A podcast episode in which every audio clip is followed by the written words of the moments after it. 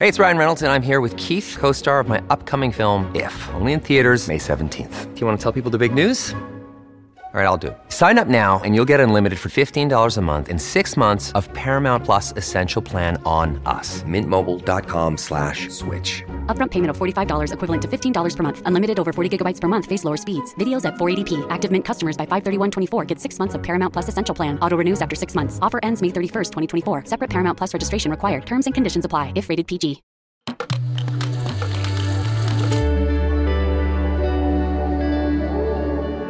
Cora.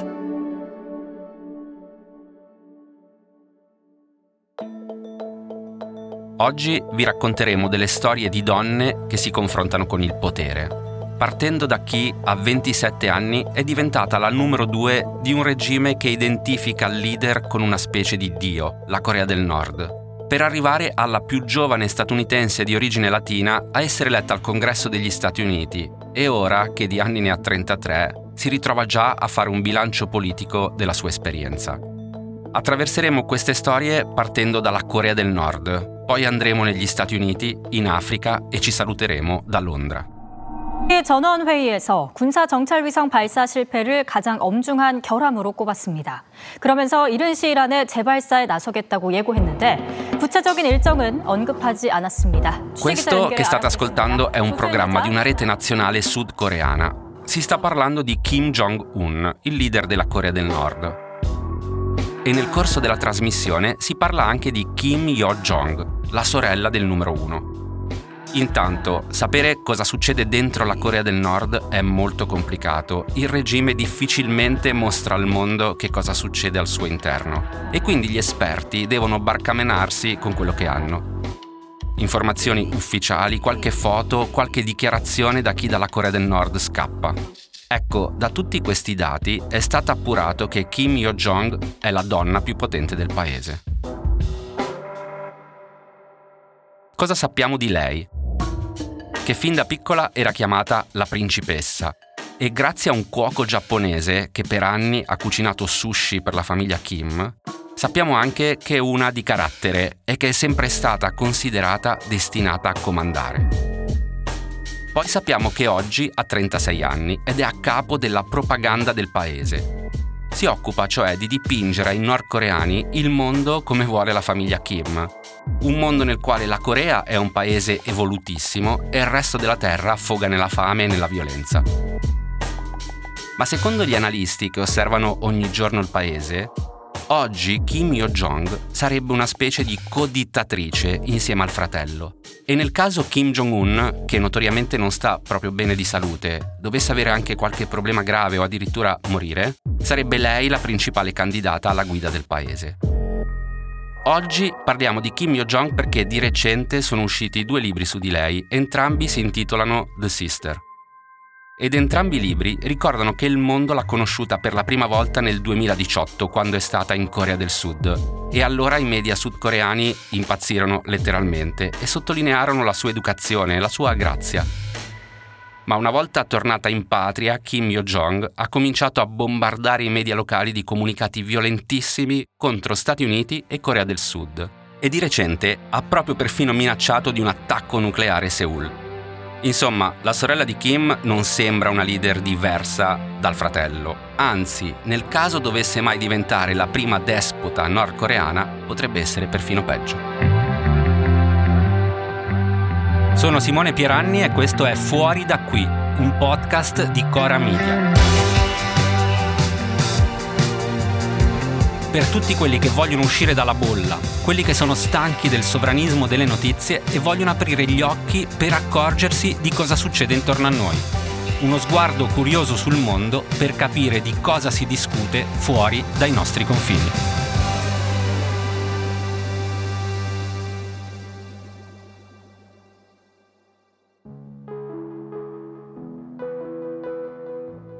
Il nostro primo ospite di oggi è Lorenzo Pregliasco. Benvenuto Lorenzo. Grazie.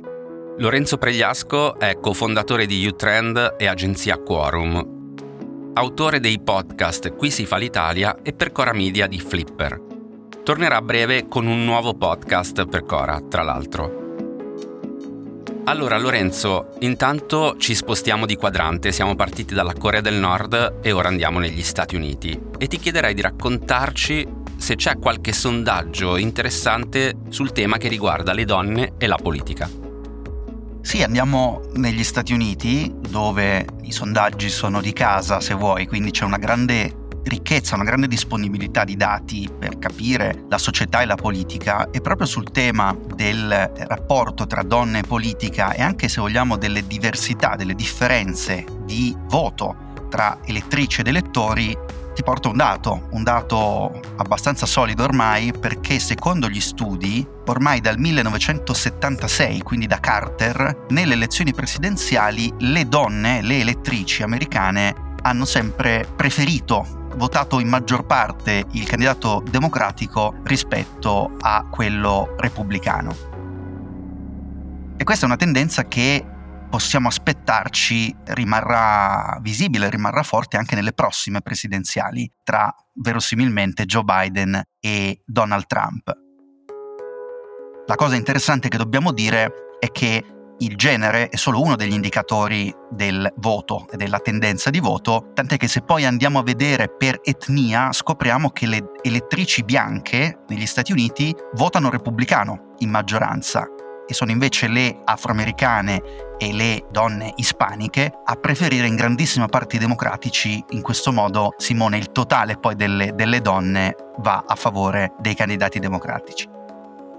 Ecco, a proposito invece di candidate repubblicane. Prima di iniziare, diciamo, la nostra diretta, mi hai parlato di un articolo interessante su una politica conservatrice repubblicana. Ce ne parli? Sì, ed è interessante credo Simone per due motivi. Il primo è che quando pensiamo a eh, leader donne tendiamo a pensare più alla sinistra, a candidate progressiste. E ti posso citare da Alexandria Ocasio-Cortez a Elizabeth Warren alla stessa Hillary Clinton. L'altro motivo è che quando pensiamo ai candidati repubblicani in queste primarie ci può venire in mente Donald Trump, ci può venire in mente Ron DeSantis, ma insomma sempre di uomini si, si parla. E invece c'è una candidata che fa parte del gruppo degli aspiranti candidati alle presidenziali repubblicani, che si chiama Nikki Haley, ha una cinquantina d'anni, quindi appartiene a una generazione diversa da quella di Trump e di Biden ed è una candidata conservatrice repubblicana. Lei è stata governatrice del suo stato, la South Carolina, quando tra l'altro vinse a sorpresa quelle elezioni. Lei dice di quella campagna che la consideravano poco perché era giovane, perché era di origine indiana, altro dato importante, e perché era donna. Ebbene, lei quelle elezioni lì la vince, viene poi rieletta governatrice del South Carolina e poi diventa con Trump ambasciatrice degli Stati Uniti alle Nazioni Unite, all'ONU. Questo, diciamo, fa di Nikki Haley un personaggio interessante con tutte le credenziali classiche no? per correre alle presidenziali, e però forse la cosa più interessante che è successa nell'ultimo mese è che Nikki Haley, l'unica donna candidata a queste presidenziali tra i repubblicani, è andata bene al primo dibattito che c'è stato a fine agosto. Ecco, e oggi Haley che consenso ha poi alla fine in numeri sostanzialmente? Dopo il dibattito del 23 agosto è cresciuto il consenso di Nikki Haley, ma parliamo comunque di un dato che nei sondaggi è ancora basso, intorno al 6-7% tra gli elettori repubblicani. Questo la colloca, se vogliamo, in una terza fascia, sotto a Trump e sotto a Ron DeSantis, il governatore della Florida. Però c'è una crescita di consenso e c'è uno spazio politico che una figura come Nikki Haley potrebbe incarnare in modo credibile. Lei è stata trampiana in quanto nominata da Trump alle Nazioni Unite, prima però non aveva appoggiato Trump nel 2016 e dopo il 6 gennaio lo ha pesantemente criticato, quindi è in una posizione interessante perché può presentarsi come non nemica pregiudizialmente di Trump, ma anche come colei che può rappresentare in tutti i sensi un voltare pagina rispetto a Trump e anche rispetto a Biden. Bene, direi che lo vedremo presto già in pratica a inizio gennaio. Grazie Lorenzo e alla prossima. Grazie, grazie a voi.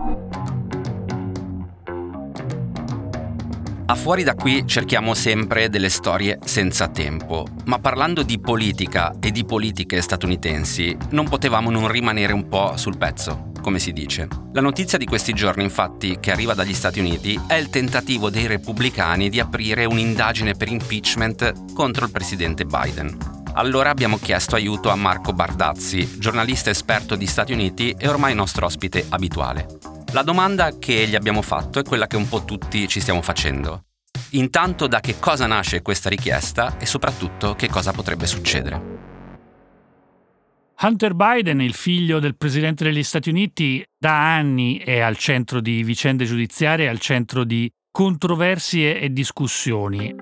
È stato per anni eh, un imprenditore con legami complessi e discussi, soprattutto in Ucraina, eh, ed è stato al centro di accuse su cui già si è indagato molto, legate ai rapporti avuti in particolare con i vertici di una società dell'energia in Ucraina.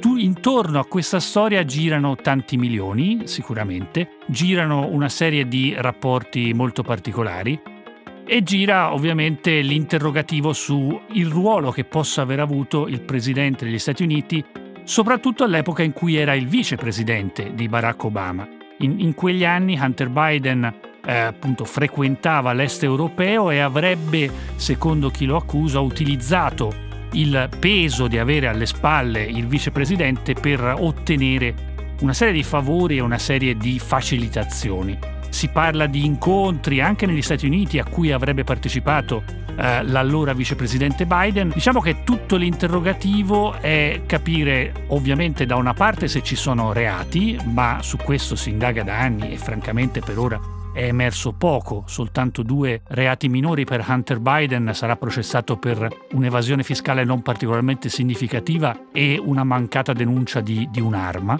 Dall'altra parte se c'è stato un utilizzo del peso politico dell'allora vicepresidente Biden per, eh, diciamola chiaramente, far fare soldi alla famiglia Biden. Quindi eh, l'interrogativo e ciò che vogliono sollevare i repubblicani è, è, è l'ipotesi che eh, Biden sia un presidente corrotto.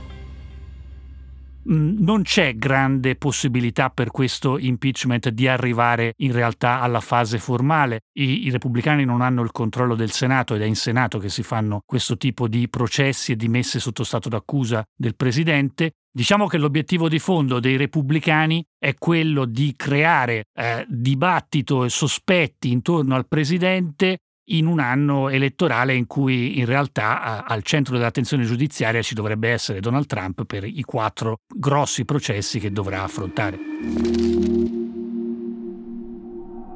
Will you be supporting Joe Biden for re-election? Yes. You know, I think uh, Dr. West has an incredible history. E questa che state ascoltando è Alexandra Ocasio-Cortez sta parlando in un podcast abbastanza popolare negli Stati Uniti che si chiama Pod Save America e sta dicendo che voterà Biden alle primarie del 2024 per i democratici. E questo per molti suoi fedelissimi è stata una specie di bacio della morte. La fine della sua radicalità, la fine della sua diversità, la fine di quella AOC, come è stata chiamata da quando è entrata in politica, che a soli 29 anni era stata proprio la prima donna di origine latine a entrare nel congresso. Oggi Ocasio Cortez di anni ne ha 33, è stata rieletta per la seconda volta al congresso, ma ormai sembra una politica navigata. Il Guardian Weekly e la rivista Jacobin le hanno fatto due lunghissime interviste nelle quali Ocasio Cortez sembra anche fare un bilancio come quei politici che ormai ne hanno viste tante e possono permettersi di fare dei consuntivi. Ad esempio ha detto che il suo endorsement a Biden è dovuto alla contingenza, alla necessità di proseguire quel discorso iniziato nel 2020, quello che voleva il Partito Democratico come un partito capace di tenere insieme più anime, comprese quelle più radicali. E alla domanda se mai si candiderà alla presidenza, ha risposto che questo genere di decisioni dipende sempre dal contesto, dal momento in cui potrebbe realizzarsi una possibilità. Insomma, non ha detto di no.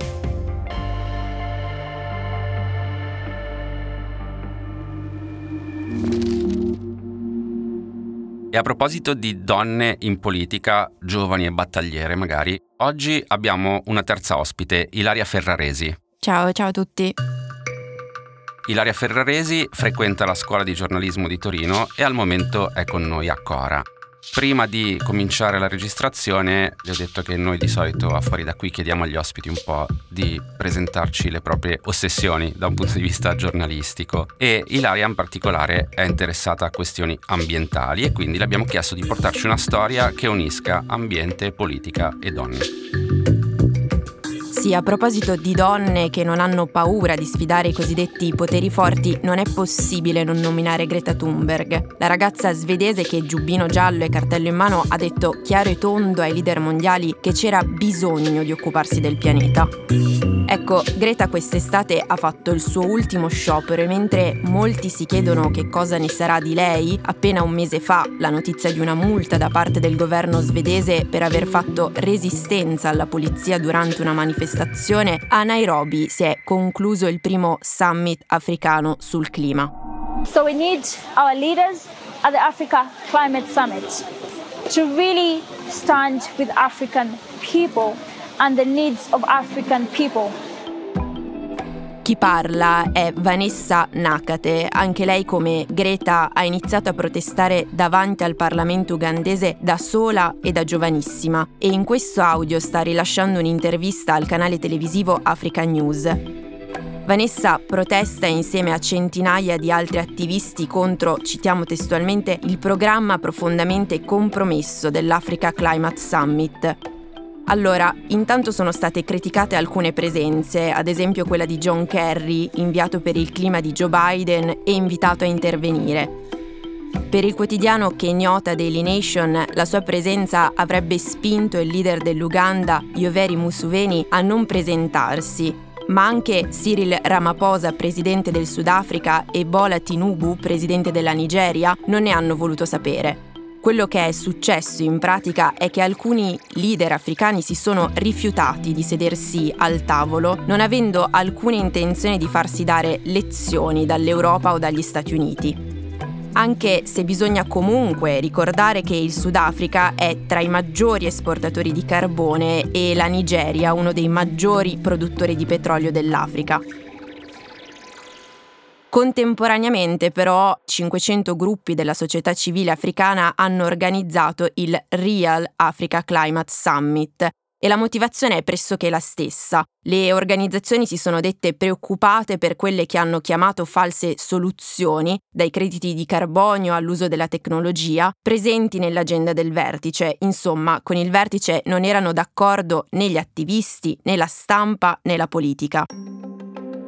E infatti quando il vertice si è concluso il 6 settembre con l'adozione della dichiarazione di Nairobi, la reazione è stata a dir poco negativa, anche perché per diverse attiviste africane per il clima le soluzioni presentate non rispondono ai bisogni delle donne.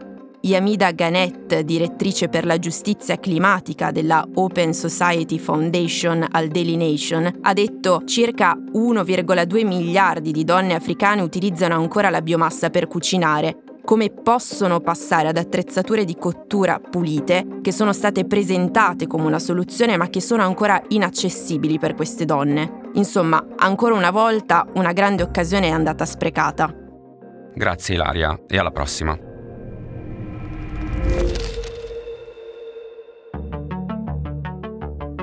Allora, prima di salutarvi, iniziamo una specie di rubrica di fine episodio che potremmo intitolare Storie che non ci stavano in questa puntata. C'è una storia sul tema che abbiamo affrontato oggi e che ci piaceva moltissimo, ma che alla fine non abbiamo scelto. Vi lasciamo qui però un articolo e vi invitiamo ad andare sui social di Cora Media e nella Sinossi per trovare anche queste storie rimaste fuori anche da qui. L'articolo è del Guardian e si intitola Teresa May fa il cosplay di Napoleone? Cosa ci racconta questo ritratto delle donne potenti. Il ritratto dell'ex premier inglese è dell'artista britannico di origini persiane Sayed Dai. Secondo il Guardian, Dai cattura la severità e lo stoicismo dell'ex primo ministro, il suo fallimento e la sua femminilità, ma solleva anche interrogativi su come gli artisti utilizzino i tratti maschili per rappresentare le leader femminili. A sabato prossimo! Fuori da qui è un podcast di Cora News prodotto da Cora Media, condotto da Simone Pieranni. La cura editoriale è di Francesca Milano. La supervisione del suono e della musica è di Luca Micheli. La post-produzione e il montaggio sono di Emanuele Moscatelli e Mattia Liciotti. I fonici di studio sono Lucrezia Marcelli e Luca Possi. La producer è Martina Conte. Le fonti degli inserti audio e gli articoli di cui abbiamo parlato nella puntata sono indicati nella sinossi.